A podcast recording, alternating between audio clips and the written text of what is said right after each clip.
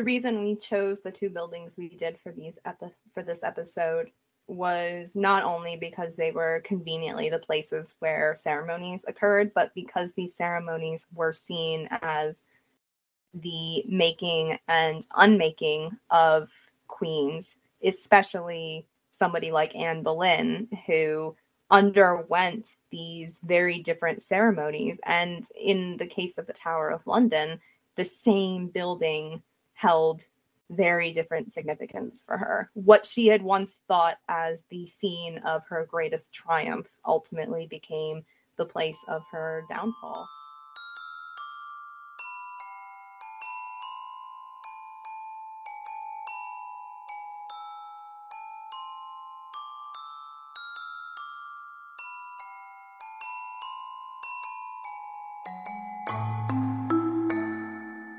I'm Kate. I'm Cally. We're two friends who met in an early modern history MA. Welcome to the Six Queens podcast, where queenship reigns supreme.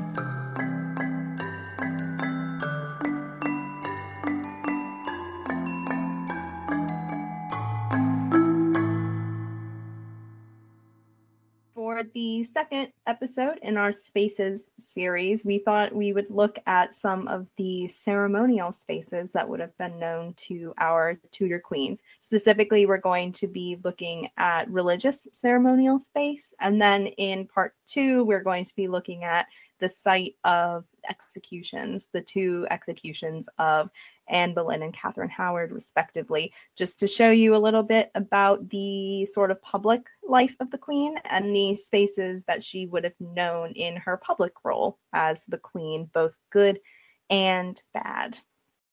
I think the exciting thing about these two spaces is that they kind of become full circle. Um, so if we're looking at the Tower of London and then at Westminster Abbey, so where they'll go to start, uh, where our queens will go to start their journey and their life as a queen, hoping it will blossom into that happily ever after, which it never does. And then coming full circle and then joining us back at the tower. The place where a lot of the queens started their their journey, yes, as as a queen, was at Westminster Abbey because this was the place of coronations. Uh, it's a bit of a wrinkle because only two of Henry's wives actually received coronation Catherine of Aragon and Anne Boleyn. So we're going to be looking a bit at their different ceremonies, but we're mostly going to be looking at Westminster Abbey itself, but and also its um, religious significance as a place where the Queen would go to carry out the holier religious side of her persona, as opposed to the court, which is a more secular political space. And then what we'll be doing, in, as Kate mentioned in the second half of the, today's episode, is we're going to be having a look at the Tower of London. Um, and we're going to be having a look again more of that public private sort of relationship that um, happened between the exit uh, that took place at the execution. So what we'll be do- doing is looking at the execution of Anne Boleyn and of Catherine Howard. So I think one of the really good things about the way we structure these episodes and the way we have our conversations is that we're able to probably dig in a little bit deeper and really let spaces shine for themselves as kind of a, a, a feature and a and a player in the stories of our queens. Whereas if we'd taken a look at them in that chronological order, I think we tend to miss out that physical space. So I'm going to kick things off with Westminster Abbey and coronations. So, a little bit of just narrative work to begin with, just so we're uh, all on the same page.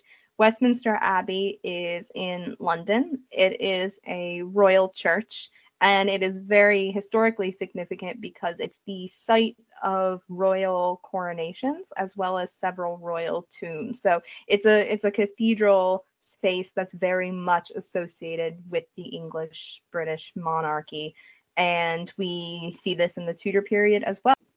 The ceremony that we're going to be focusing on in Westminster Abbey is the coronation, specifically queenly coronations. And uh, there are quite a lot of rules to this. So I just want to define some terms and uh, explain to you what the different ceremonies entailed. So the first one we're going to be looking at is the 1509 coronation of Henry VIII and his wife, Catherine of Aragon.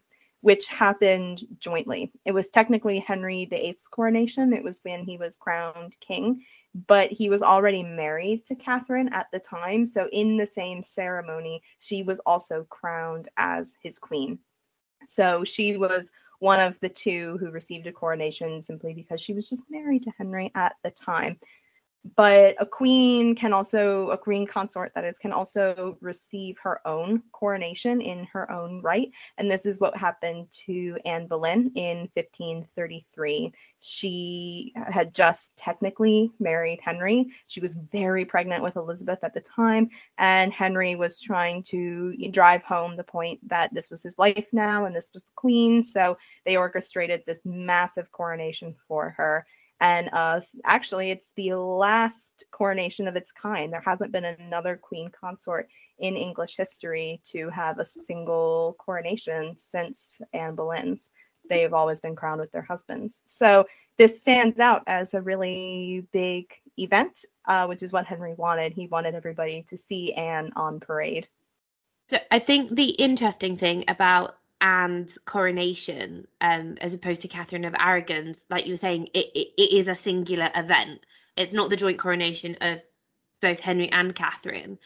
Um, and I think it was really important for this to be a success for Henry and for Anne because public opinion was not necessarily always on her side. And there was a little bit of a atmosphere surrounding um, her becoming queen and her marriage to Henry. So I think it really rather depends on who you speak with about the success, um, especially of Anne's coronation procession through London into Westminster.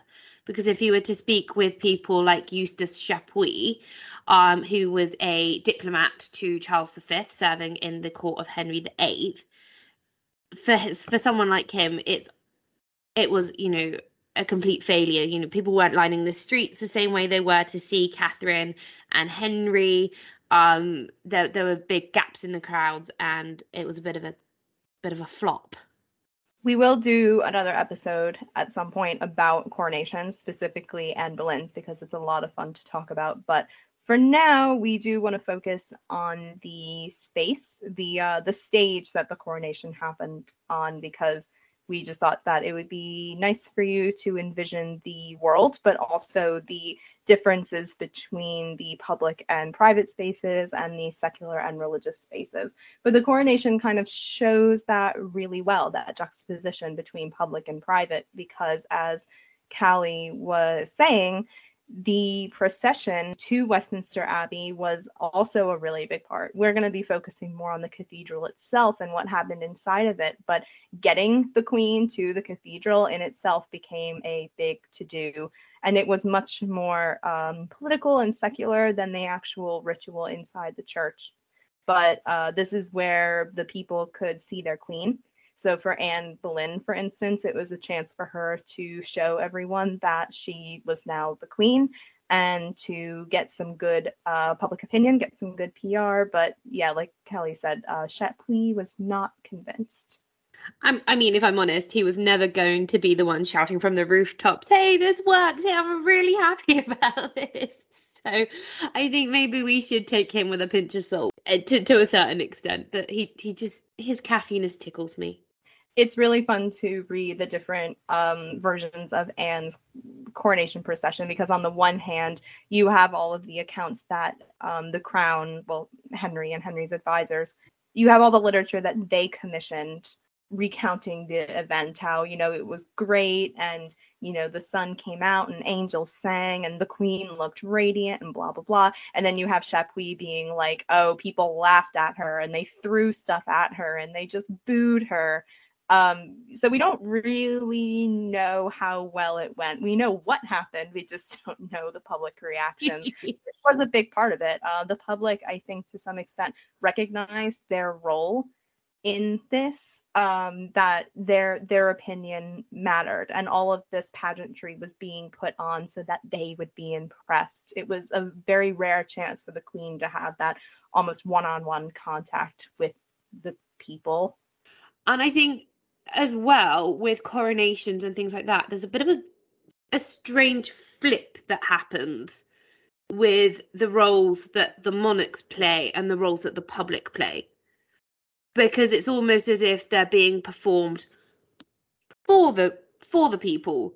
Um and i suppose in a sense it's that performative aspect of court that we touched on last week when we were talking about hampton court. You have to play the role of the monarch and you have to do it well and you have to present yourself in a certain way.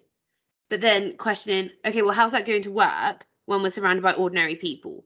And then all of that is flipped almost 180 when you actually get to the church because once you get to the church the public don't matter anymore. It's just about you the queen or whoever's being crowned and god because i think in all of the spectacle of the coronation procession we forget that the coronation itself is actually an extremely holy moment for the person being crowned it is the moment when they become divine in a sense. Um, they're anointed with holy oils and they are said to be in direct contact with God. So it actually is a very solemn, important thing that I think can be somewhat overshadowed by the completely different performance that's going on outside with you know the free flowing wine and the pageantry and all the the excess of jewels and very very different sides to the same ceremony I think it's a weird thing for us to try and wrap our head around. And even now, when faced with the prospect of thinking about a coronation and things like that, it's it's something very unique and it's very they they they don't happen very often. If we think of a sort of um, 20th century point, something a little bit more familiar, just to drive this this concept home, the anointing in the coronation, so the holiest moment of the whole ceremony, which we said is still seen as the most important moment. And this is reflected in uh, Queen Elizabeth II's coronation in 1953. For anybody who has studied it or, uh, I don't know, has watched The Crown, it wasn't televised. The whole coronation was televised except for that moment. They they panned up to show the the space. They showed, I think, the uh, the roof of Westminster Abbey, just because it was not a moment for us to see. Whereas all the celebrations outside, that's public, you know, that's fine. But this is not a moment for the public. This is a moment for the Queen and for God. And that's it. And I think that's where we potentially have to maybe pause for a moment and talk about the ritualistic aspects of these ceremonies and what's really going on there because it is a transformative thing with the as you said that the anointing. Looking a bit deeper at it and thinking what's you know what's the meaning of it and what's the significance of it because this was a really big deal you know crossing that divide um and becoming a queen you know as, as you mentioned at the start only two out of the six of our queens got it. It's not a given that just because you're a queen you get a coronation. And it, it, it does a lot to kind of set people apart and when you know especially when you're thinking later on about politics or you know the roles that they were to then take on after henry died. So with that should i maybe fill in some of the blanks and talk about the actual ceremony? Uh, because yes. If you listen to the first episode of our podcast you will know that i wrote an essay about this for my ma so i have come well prepared with background knowledge for you listeners once the queen got to Westminster Abbey, she enters the cathedral and the coronation ceremony is underway. Interestingly, the coronation ceremonies are pretty much spelled out step by step in this medieval manuscript called Liber Regalis, uh, the royal book. It uh, has more than just you know the man it's more than just the manual for coronation ceremonies. There's a lot of stuff in there but it does list out the order of ceremony for coronations and of various kinds too. Like there's um the king's coronation but also there's different ones for whether a queen is being crowned with her husband or alone. So both coronations catherine and anne's followed this order uh, for anyone interested, you can actually go see the manuscript at the new museum at Westminster Abbey. Um, it is it is quite something, but I digress. The ceremony for a queen alone, which I'm going to focus on just because it shows us a little bit more of what it took to become a queen, Uh, so Anne Boleyn's ceremony, she was anointed with holy oils, as we said, and that is her becoming the divine presence on earth. So she's God's chosen, not only Henry's, but God's. She also takes on some political significance as well. She is given the scepter and orb, which represent her um, her ruling over the state. And interestingly enough, um, Anne Boleyn was actually crowned, like the physical crown that was put on her head was the monarch's crown. It was the crown of Edward the Confessor. So she's seen as taking on this political role. But because the whole ceremony happens in Westminster Abbey, because it happens in a church, it is classified more as a religious ceremony. The uh, the anointing really is the the big the big thing there. I like the idea that there's a big book of coronations effectively and a big book of rules of this must be done at this point or this step cannot be missed otherwise this goes wrong and you've not done it properly. Yeah, I think down to what people are wearing and like what door you should enter. It's uh, if I think the text is actually available online, translated from the Latin. So if, if you're any of you are curious, you should definitely go read it because it's uh, I had a blast going through it. It's sort of funny in retrospect. Oh really? Yeah, just seeing all of the um the faff, as you would all say. what what is life without faff and pomp and pageantry when you know a coronation is concerned? Otherwise known as the title of our alternative podcast, Faff and Pageantry. so thinking back to the actual space itself, I'll ask you the question what do you think Westminster Abbey itself, even today when you go visit Westminster Abbey, what do you think it says about the ritual, the coronation ritual as a whole? Like what what hits you about that space? I think for me, the the, the most immediate thing I think of with, with with Westminster Abbey is how big it is and how imposing it is on the landscape. It's for those of you who haven't been, it, it's a very imposing, beautiful space both inside and out. You know when you're inside it's full of this religious iconography um every every which way you turn and it's it's stunning.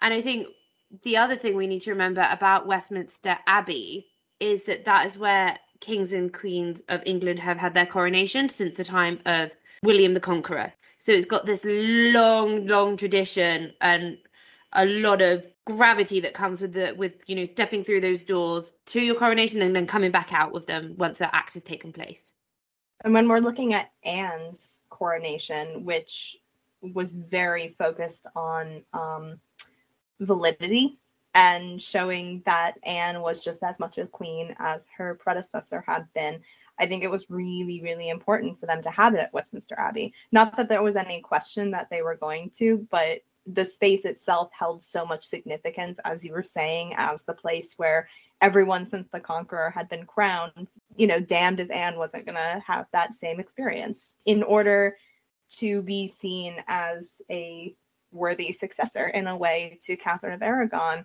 she had to go through the same ceremony, and the the abbey itself, the church, is very much a part of that. I think so I think for Anne to have it any bit anywhere else would have just been to completely undermine her her legitimacy as Henry's queen and as and as his wife. So like you were saying that there was no other choice there. Um, it, it had to be there. It couldn't be anywhere else. I think even even if you go there, you know, just just for a visit, you know, if you ever get the chance or have some pictures or do any of those virtual tours, you know, just standing in that nave and when you're actually in the space itself i you can't help but feel the weight of it its impressiveness and its significance. It's in a very calming sort of way i think and in a very surreal way but yeah I, that that's not something that would have been it's not lost you know when you go on a visit less alone when you're going there to be, be crowned a queen.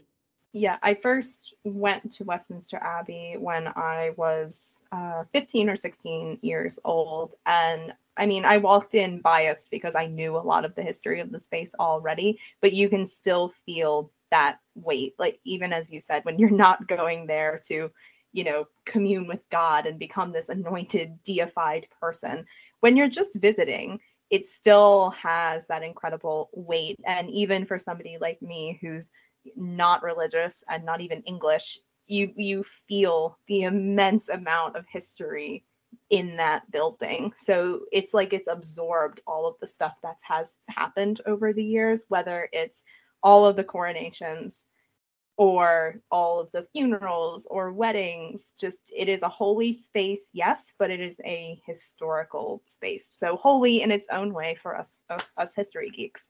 I think that's a really nice way to put it. It's it's holy for different people in different ways.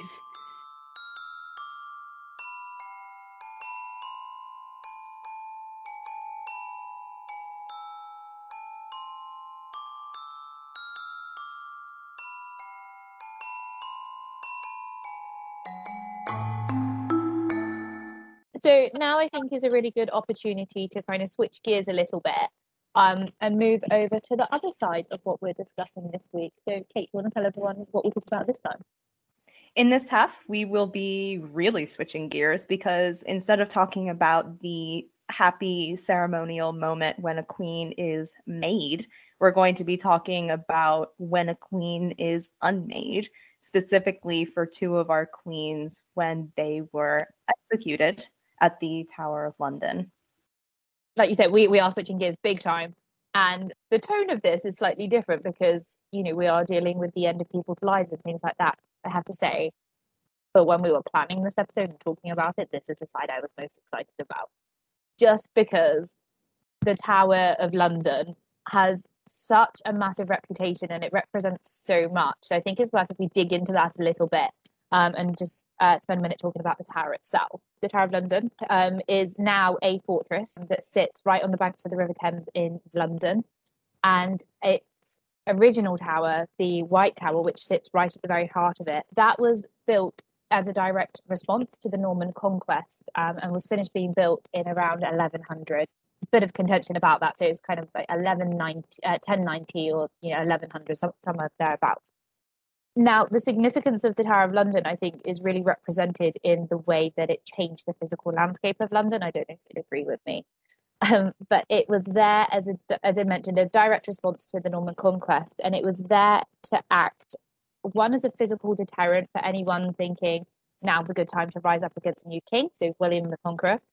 Anyone thinking it was a good chance to rebel, but it also acts as a point of defense um, especially after it was being built out and be built into the fortress that it is now. Um, and what's really exciting about the place itself is that, um, as I mentioned, it's got so many moving parts to it. So in its lifetime, it's been a place where uh, coins have been made. So it's been a mint, it's been an archive, it's been a royal palace, it has been a prison, a menagerie. Um, a menagerie thing. I forgot that's my favorite part as well. And I forgot about the zoo. I love yeah. the zoo. Um, but I think the things that really stick in people's mind about the Tower of London is um, it's used as a prison, and it was actually being used as a prison um, well into the 20th century. But also, it's a place that um, is synonymous with murder and execution and torture, and I think that's the bit we really want to focus on. That's not something that's just sprung up out of nowhere. That's not a reputation that it's just earned itself from myth and legend. The Tower of London has always had a very dark and notorious reputation. One point I do want to make before we go on, and it's sort of a good segue between part one and part two of this episode, is that yes, the tower has a reputation for being very dark, and it was a prison. It's, you know, as a landmark today, it is most associated with all of the Tudor monarchs who had the reputation of throwing people that they disliked into the tower to rot or die. But it also held significance because it was the official sort of royal residence in the city of London. If you occupied the Tower of London, you had control of the city, which was the most important city in your kingdom. Because of this, it became a tradition for the monarch to spend the night in the Tower of London before the coronation ceremonies. So, in our case, Anne Boleyn spent the night in the tower the night before her coronation in a moment that must have been very triumphant for her because here she is, a new queen entering the main seat of this huge part of her kingdom.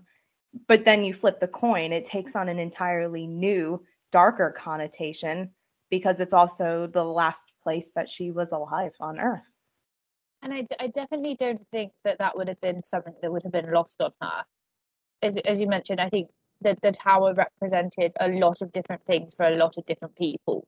Um, and you know, depending on who, who you're asking on what given day, it's it's invariably going to change. Um, so I I think that you know that is very significant, and I think Anne would have been acutely aware of that. What I do think is interesting as well is that her route in and out of the tower, or in both times especially, would have been the same. She's coming in off the waterway, off the Tower of London, what is effectively now known as Traitor's Gate, um, and that's where it's got its reputation from. But it was also a place in which you know uh, people uh, guests into the royal palace, and um, just because the entrance is the same and the person is the same does not mean someone's visit's going to be the same.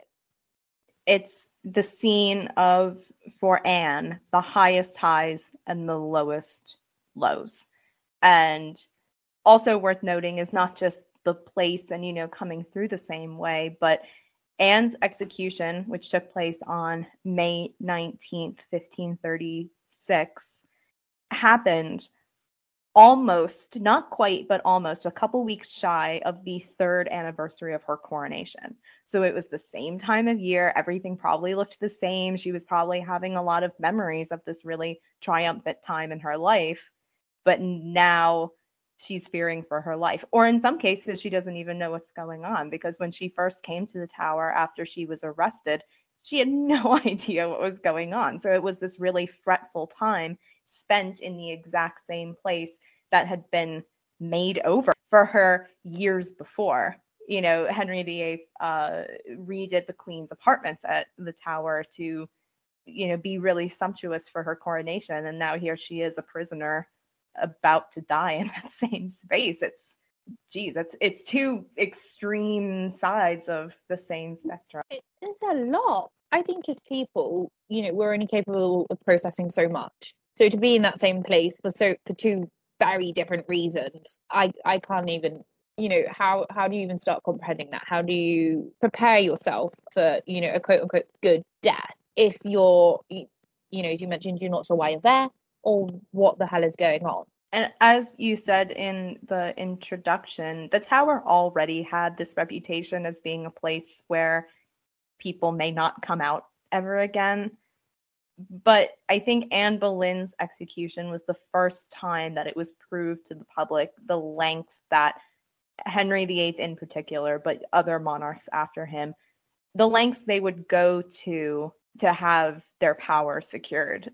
Anne was technically she was she was the queen of england and so i think there was some belief that for a while henry was just trying to scare her but then when she never came back out of the tower and she was ultimately executed there the tower took on a new sense of nobody is safe once they've come here and jumping the gun quite a few years. Anne Boleyn's daughter, the Lady Elizabeth, the future Queen Elizabeth I, she was arrested and imprisoned in the tower by her older sister, the then Queen Mary I.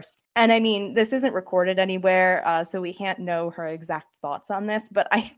I can't help but think that when she went through that same gate and she entered the tower and she saw the rooms that had been made over for her mother's coronation and then the site of her mother's execution a few yards away, she would have had that same sense of foreboding of this could be my fate too.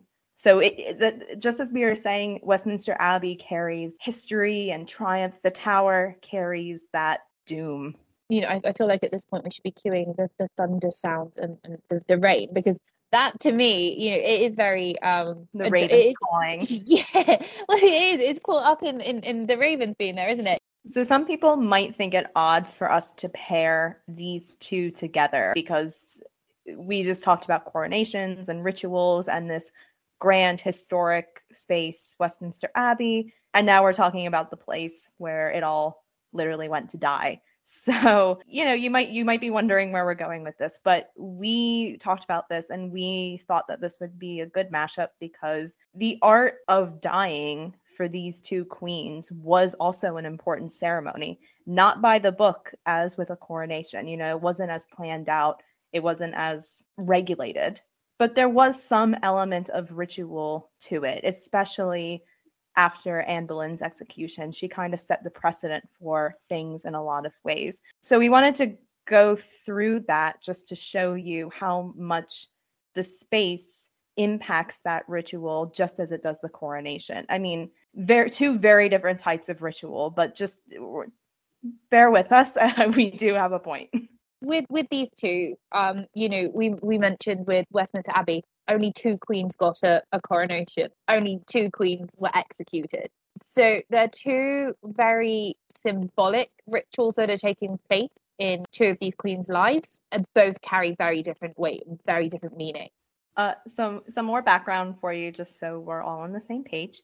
Anne Boleyn, as I think I said before, was executed on May 19th, 1536, and she was arrested on charges of treason, adultery, incest, predicting the king's death. There was a whole slew of charges that uh, we're pretty sure now, most historians are, that they were not true, but she did commit the ultimate crime of not providing a male heir, and she was irritating, I guess. So Henry wanted to get rid of her. And this is the extreme that he and, yes, uh, Thomas Cromwell went to.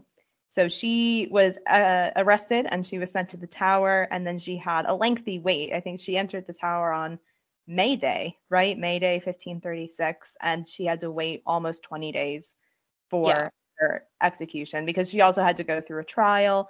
But she was also um, executed alongside five men, including her brother, who were her supposed lovers. We'll get into that in a, in a minute. Uh, the other execution we are talking about is Catherine Howard's, which occurred on February 13th, 1542. Similar charges. She was charged with treason and adultery for allegedly carrying on an affair, but also coming to the marriage with Henry uh, not being a virgin. Still not sure what's going on there, if, if that's true or not. She both admitted to her crime and then declared her innocence, so we, we can't be too sure about that, but ultimately she died a very innocent and naive 17 year old probably so uh, that hers is a very tragic death i think at the end of the day opinions aside about these women and i, I know um, some of them are more divisive than others and everybody's got their own opinions. They uh, i think one of the things we forget is that they are people sometimes. And it is it's so easy to do you know with the way they've been dramatized and things like that. But we we do forget that they are people and you can only take so much. For both women, there was a huge emphasis on dying well, which we we sort of mentioned before. And I think this is where the ritualistic aspect comes in because a contrary to I think some dramatic portrayals, they're not going in some kind of like defensive, angry way. Both women end up being incredibly humble and quiet and res- almost resigned to their fates by the time that they reach the scaffold. Both Anne and Catherine gave speeches right before their executions that ask for everybody's forgiveness and, you know, please pray for me, please pray for the king because he's a really great guy. And I'm sure he doesn't mean this, you know, he's just doing his job as the king. And there's a lot of emphasis on what people will think of them afterwards, I guess. And uh, I think this is especially evident with Catherine Howard. Catherine, I suppose, knew in a sense what was coming because the night before her execution, she asked for, and this this breaks my heart every single time I think about it, the execution block to be delivered to her room so she could practice laying her head so she could die well because she didn't want to be embarrassed. She wanted to die with some dignity. And for her, that involved knowing what to do and being seen to be calm and resigned. That's where the ritual comes in. But I think, especially with these two women, considering what they went through and the probable um, incorrect death sentence, the fact that they went to their deaths so cleanly and so maturely says a lot about them, but also this process of the execution. They had to be mindful of the people they were leaving behind. So that idea and that um, ritual, of dying a good death wasn't only just for themselves, but you know, we've got to think about their families that they were leaving behind, especially Anne with Elizabeth. I think that's a good place to introduce this uh, concept of public versus private executions, then, because the thing that distinguishes these two queens' executions are that they took space within the walls of the tower. And that's a an important distinction to make because that is a really big status symbol. Most people who were arrested and imprisoned in the tower didn't actually die inside the walls on Tower Green, which is the yard inside the tower. They were taken to a site of public execution out right outside uh, on Tower Hill, which is you know you can see it from the tower. It's right outside. But the difference being that members of the general public, so Londoners, could come to your execution and watch you being killed if you were executed on Tower Hill. And executions in 16th century England were a spectator sport. This was something that you would plan your day around because it was really exciting to go see an execution. There were several sites all over London where you could go and see people executed in all different kinds of ways. But Tower Hill was really exciting because it did tend to be the political prisoners coming out of the tower. So, for example, the five men who were executed alongside Anne Boleyn were actually executed a couple of days before her, and they were executed on Tower Hill as opposed to inside the walls. So there's a very important distinction to make between Anne Boleyn and Catherine Howard dying within the walls of the tower and having the time and sort of respectful air to give their last speech and die in some kind of privacy where only a few people are watching as opposed to being on Tower Hill where you're being like jeered by the public and everybody can witness the humiliation of it. I think one thing we need to remember is that they were all members of the court. They were courtiers in one way or another. Um, so these are men of relative status. And especially when we think about her brother George, who was a vice the viscount of Rochford, and you know, brother to the Queen, all of that just cast aside his title and his rank mean nothing in the face of his the, the, the crimes he committed alongside the other men. Though they carried less state i yeah less status and less kind of heft with their titles and things like that they were still notable people at court. I think there's a really nice clean parallel between this public space involving the public in this political display and versus the privacy and solemnity of a death inside the tower walls in much the same way that the first half of the coronation the procession to westminster abbey is this moment of almost vulnerability because you don't know how the crowd's going to react to you and it could be very humiliating like if if Eustace Chapuis's account of Anne Boleyn's coronation procession is true and people were laughing at her, that'd be pretty humiliating.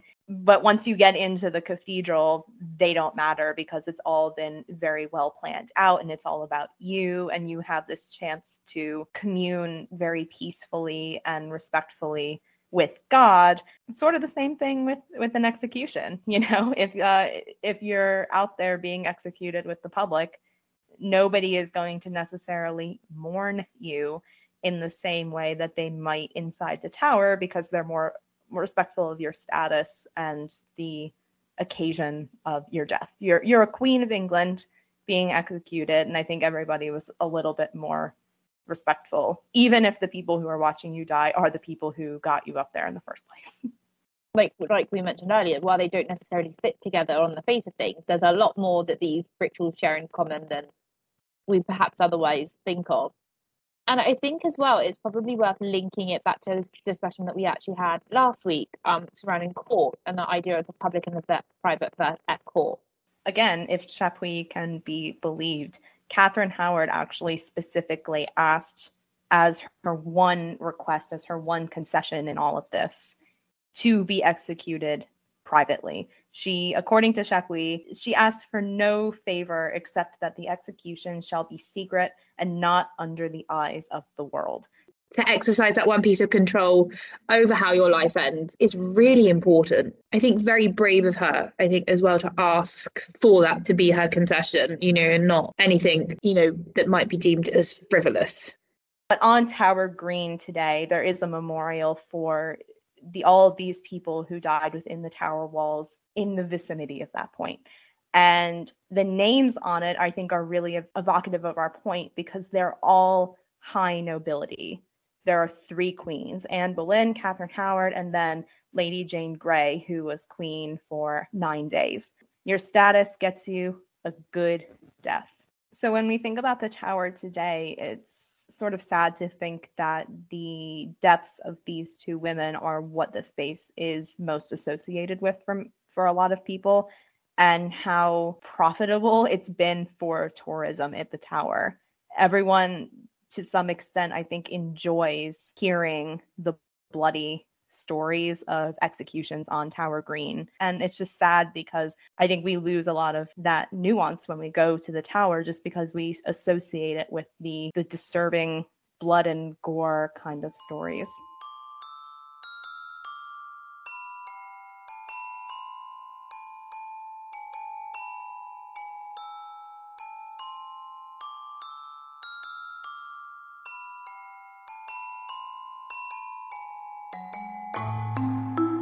Thank you so much for listening to this episode of our podcast. In the next episode, Cally and I will be discussing the spaces that the Queens lived in without Henry.